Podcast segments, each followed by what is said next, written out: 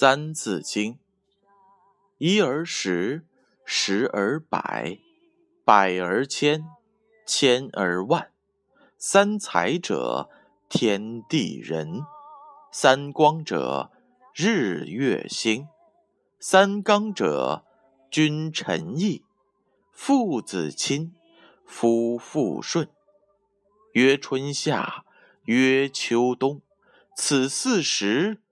运不穷，曰南北，曰西东，此四方应乎中。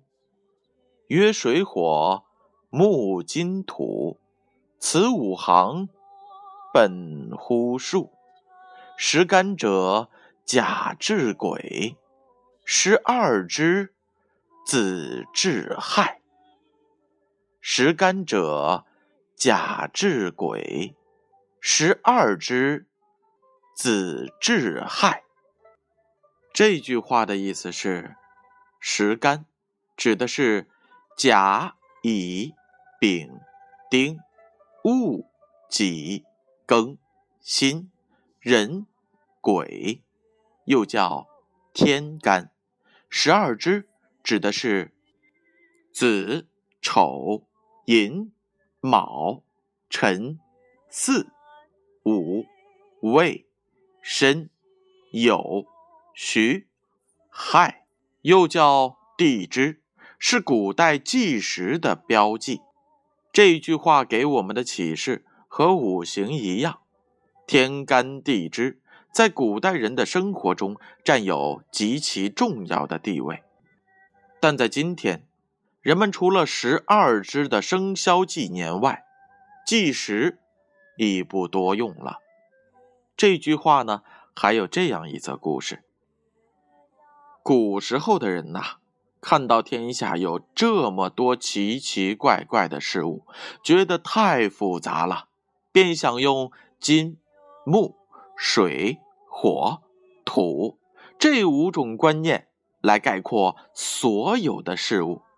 也就是认为天下的事均和五行有关。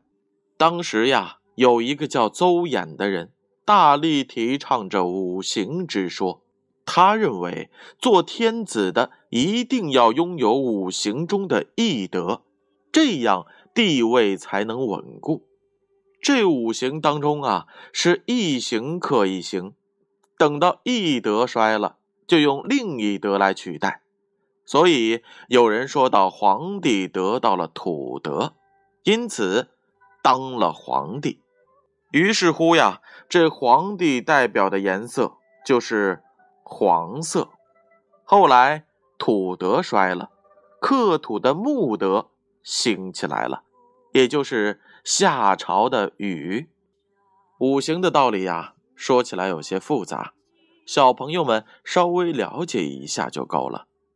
天干和地支，相传是皇帝制定的，主要是用来记年、月、日，以天干配上地支，如甲子就是第一年，一年一年的搭配，到了六十年的时候，天干就全部配完了，再从甲子开始计算，所以六十年。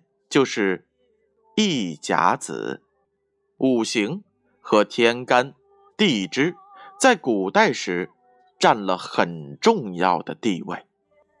这就是十干者甲至癸，十二支子至亥。